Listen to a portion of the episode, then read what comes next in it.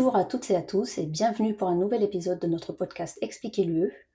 Aujourd'hui, nous allons parler du gaspillage alimentaire. C'est un gros sujet qui nous fait souvent penser à nous-mêmes, consommateurs, peut-être au resto ou au supermarché aussi, mais qui concerne également, et on en parle beaucoup moins, notre agriculture.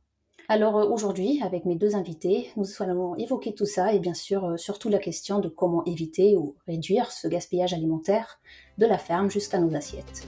«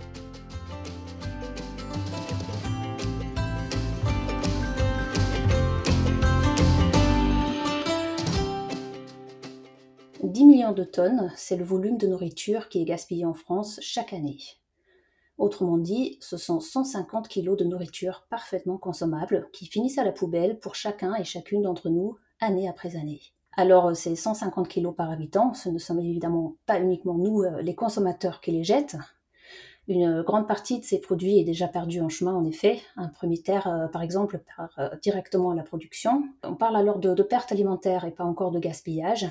Et ensuite, ce sont 20% de gaspillage à la transformation des produits, encore 14% à l'étape de la distribution, et enfin un dernier tiers qui part à la poubelle au moment de la consommation.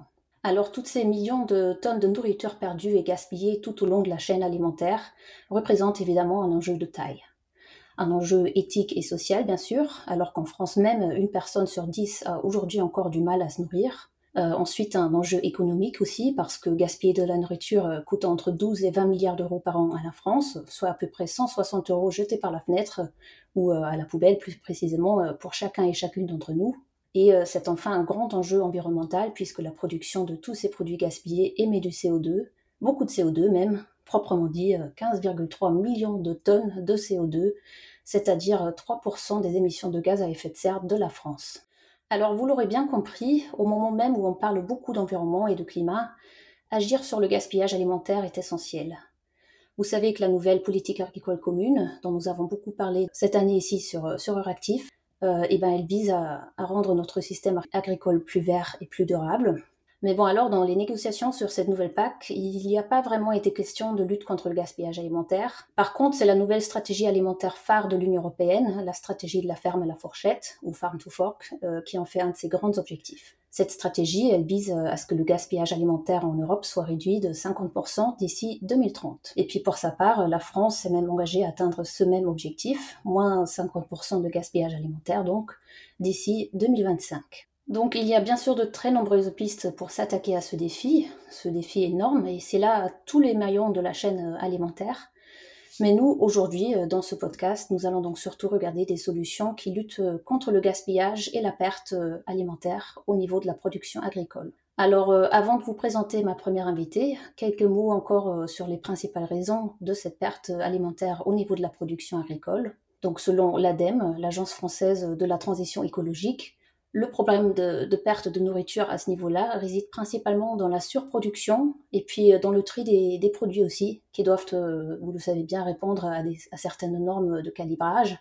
Donc souvent une certaine taille, une certaine forme, un certain aspect euh, d'un fruit ou légume, par exemple. Alors l'ADEME nous indique aussi qu'on pourrait lutter contre ces problèmes-là, par exemple en assouplissant les cahiers des charges pour les agriculteurs, c'est-à-dire ne pas tellement mettre l'accent sur des fruits et légumes beaux, ni trop grands, ni trop petits, mais euh, surtout sur des fruits et légumes bons, de bonne qualité, de bon goût. Voilà, et puis euh, l'association France Nature Environnement a aussi quelques propositions pour lutter contre la perte alimentaire en milieu agricole justement. Elle propose par exemple de développer des circuits courts pour perdre moins de produits en chemin, de mettre en place des systèmes de garantie de commande ou encore d'offrir euh, le surplus d'une production agricole à des associations d'aide alimentaire au lieu de les jeter. Voilà pour euh, la théorie donc, et euh, maintenant nous allons euh, regarder deux exemples concrets de cette lutte contre la perte et le gaspillage alimentaire au niveau notamment de la production agricole avec mes deux invités. Alors tout d'abord, bienvenue à Evelyne Boulogne, c'est la porte-parole du MIRAMAP, le mouvement interrégional des associations pour le maintien d'une agriculture paysanne. et Madame Boulogne va donc nous parler de comment ces associations, les AMAP, aident les agriculteurs à éviter des pertes de production. Le principe des AMAP, c'est de prépayer la production annuelle d'un paysan de manière à garantir une solidarité sur tous les aléas qu'il peut y avoir en, agriculture. C'est très bon pour leur morale, par exemple, pour les finances, mais aussi pour le moral, parce qu'ils produisent quelque chose qui a un sens, puisque c'est à destination de gens qu'ils connaissent, qu'ils voient chaque semaine.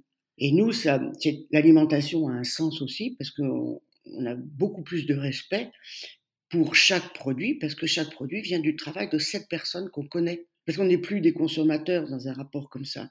C'est-à-dire que nous, notre relation, c'est pas euh, ah mais qu'est-ce que je vais pouvoir faire à manger ce soir? Qu'est-ce qu'il faut que j'achète? C'est plus du tout ça. C'est voilà, le paysan euh, m'a livré ça. J'ai un package de légumes. Euh, comment je prépare celui-là Du plus urgent au moins urgent. On organise notre alimentation totalement différemment. Les légumes qu'on nous donne, on les épluche le moins possible. D'ailleurs, moi, j'épluche pas les carottes. Je les gratte j'enlève la terre et je les épluche pas. Euh, on garde à peu près toutes les feuilles, les fans de carottes, les fans de radis, ça fait, ça fait des soupes. Donc on garde, on jette pas grand chose. Et le peu qu'on jette, euh, moi personnellement, je le composte dans un compost en ville. Et l'ancien paysan qu'on avait reprenait nos épluchures pour euh, faire du compost sur ces terres. Ah ben, il n'y a aucun gaspillage, puisque tout ce qui, par exemple, pour un paysan qui n'est qu'en AMAP, euh, tout ce qu'il produit part euh, dans les paniers. Après, les paniers, ils n'ont pas un poids défini. Quand il y a peu de production, euh, l'hiver ou un coup de difficulté en été, au printemps, en automne, on a des paniers qui font quoi, 5 kilos. Et quand il y a beaucoup de production, on peut avoir des paniers qui font 10, 12 kilos. Des fois, on croulait sous les tomates le, paysan n'avait pas les moyens de transformer en coulis, mais nous, on le faisait. Voilà, merci beaucoup à Evelyne Boulogne pour ces explications qui nous montrent qu'en agissant main dans la main, les agriculteurs et les consommateurs peuvent bien faire bouger les choses de manière très concrète, même si évidemment ça nécessite un peu de volonté pour sortir de ces vieilles habitudes. Euh, nous allons maintenant passer la parole à notre deuxième invitée, Louisa Ravoyard, qui est la chargée de relations presse de Too Good To Go, un mouvement français de lutte contre le gaspillage alimentaire. Et euh, elle va donc nous parler de différentes solutions tout le long de la chaîne alimentaire pour éviter que de la nourriture consommable finisse à la poubelle. Alors, Too Good To Go, euh, déjà peut-être commencer par pourquoi est-ce que c'est né? c'est né du constat d'un chiffre qui est assez aberrant et assez alarmant, qui est que 40% de la nourriture produite dans le monde part à la poubelle. 40%, c'est énorme, c'est presque la moitié, c'est plus d'un tiers. Et même en France, on en jette beaucoup puisque c'est 10 millions de tonnes de nourriture qui partent à la poubelle chaque année. Donc nous, face à ça, on a voulu, euh, dans un premier temps, proposer une solution qui soit à la fois simple et efficace et qui surtout permette à chacun de s'engager à son échelle contre le gaspillage alimentaire. Comment En fait, nous, on est premièrement une application qui met en relation d'un côté des commerçants qui auraient des invendus à écouler et de l'autre des utilisateurs qui peuvent venir récupérer ces invendus mmh, à un horaire de collecte défini, souvent en fin de journée et à prix réduit. Le principe, c'est un petit peu quelque chose de gagnant, gagnant, gagnant.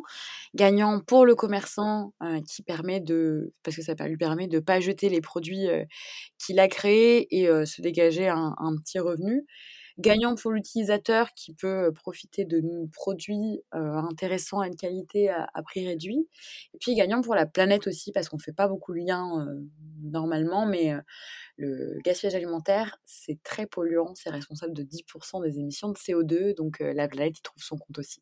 On a commencé par, par l'application, et puis petit à petit, on s'est rendu compte qu'il y avait un travail à faire au-delà de, l'individuel. Et on a voulu remonter petit à petit la, chaîne alimentaire.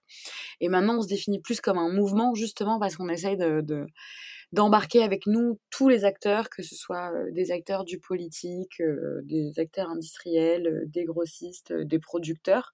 Pour ce qui est des, des producteurs, lancer un pacte sur date de consommation et qui vise à motiver un petit peu tous les acteurs de, à réduire ce gaspillage alimentaire en rendant les dates plus lisibles avec des pictogrammes. Par exemple, maintenant, sur des produits du quotidien comme de la purée mousseline, de la vache ou le fromage Saint-Moret, qui sont des marques qui appartiennent d'industriels qui ont tous signé notre pacte. maintenant, vous avez des pictogrammes observer, santé, goûter, qui invitent le consommateur à se refier à ses sens. On considère que c'est presque 100 millions de produits dans les magasins aujourd'hui qui contiennent ces pictogrammes grâce au pacte qui a été initié par Too To Go. Et puis dedans, il y, a, euh, il, y a, il y a plein d'acteurs, il y a des producteurs aussi.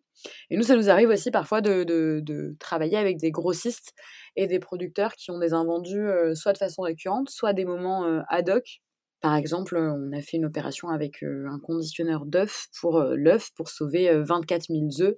Donc voilà, là on est sur des produits bruts et c'était un besoin un instant T et on peut mettre aussi en avant l'application là-dessus et, et proposer des solutions pour des gros volumes.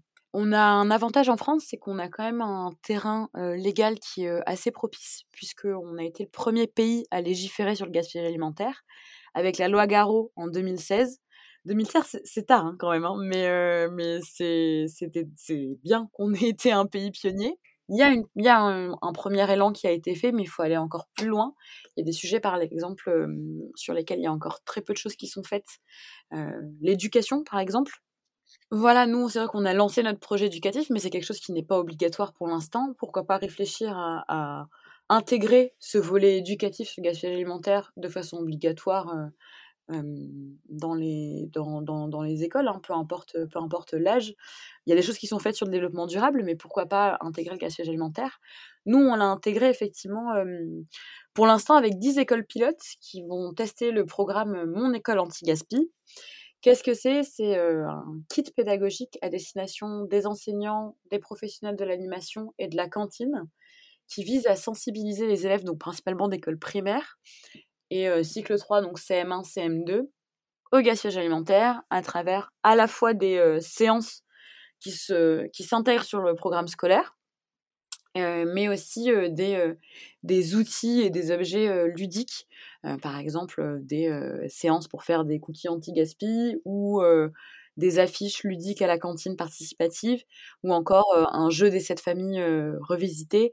L'idée, c'est vraiment que chaque personnel à l'école, qu'il soit enseignant, professionnel d'animation ou de la cantine, ou même les parents, puisse accompagner l'enfant dans cette sensibilisation et cette éducation au, gaspillage alimentaire parce que c'est essentiel les, enfants sont vraiment les, citoyens de demain. Et en plus, ils ont un rôle de précepteur auprès de leurs parents, donc c'est vraiment clé. C'est vrai que le, gaspillage alimentaire, il y a, trois finalement euh, conséquences ou en tout cas euh, problématiques qui, sont liées. Il y a effectivement la problématique euh, bah, écologique, il y a la problématique économique et puis il y a la problématique sociale. Enfin, effectivement, quand on voit le nombre de personnes en sécurité alimentaire, c'est encore plus aberrant de continuer à jeter de la nourriture. Et, hum, et par exemple, quand on parle au niveau européen, il y a un travail à faire puisqu'il y a des initiatives locales. Il y a certaines villes européennes qui sont très en avance sur le gaspillage alimentaire. Je pense par exemple à Milan. Il y a des initiatives locales, mais il manque une harmonisation et il manque des, disons, des initiatives de grande ampleur qui vont permettre d'atteindre les, les objectifs qui sont cruciaux et qui sont nécessaires. Tout à fait. Et un grand merci à Louisa Raboyard pour son intervention également. Comme nous l'avons donc entendu, il y a de l'élan, il y a des solutions, mais évidemment, beaucoup de travail reste à faire si euh, la France veut effectivement réduire son gaspillage alimentaire de 50% à l'horizon 2025. Et puis, euh, évidemment, beaucoup reste à faire également au niveau européen, et nous allons suivre ça de très près ici euh, sur Euractiv.